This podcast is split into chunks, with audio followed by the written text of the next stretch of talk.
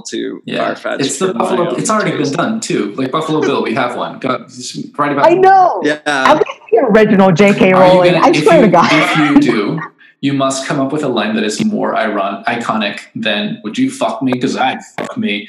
Like do that, and your Fuck whole me. turfiness is If you're valid. going the same line, but instead of fuck me, it's going to be like, like, boing me or It's gonna be something like like- that. It's something very ridiculous.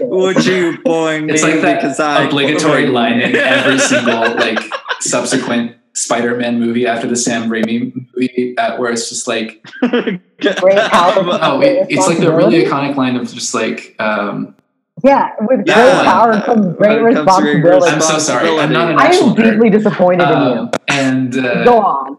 like Antonio's Antonio's just a actually fake cool on the nerd. inside.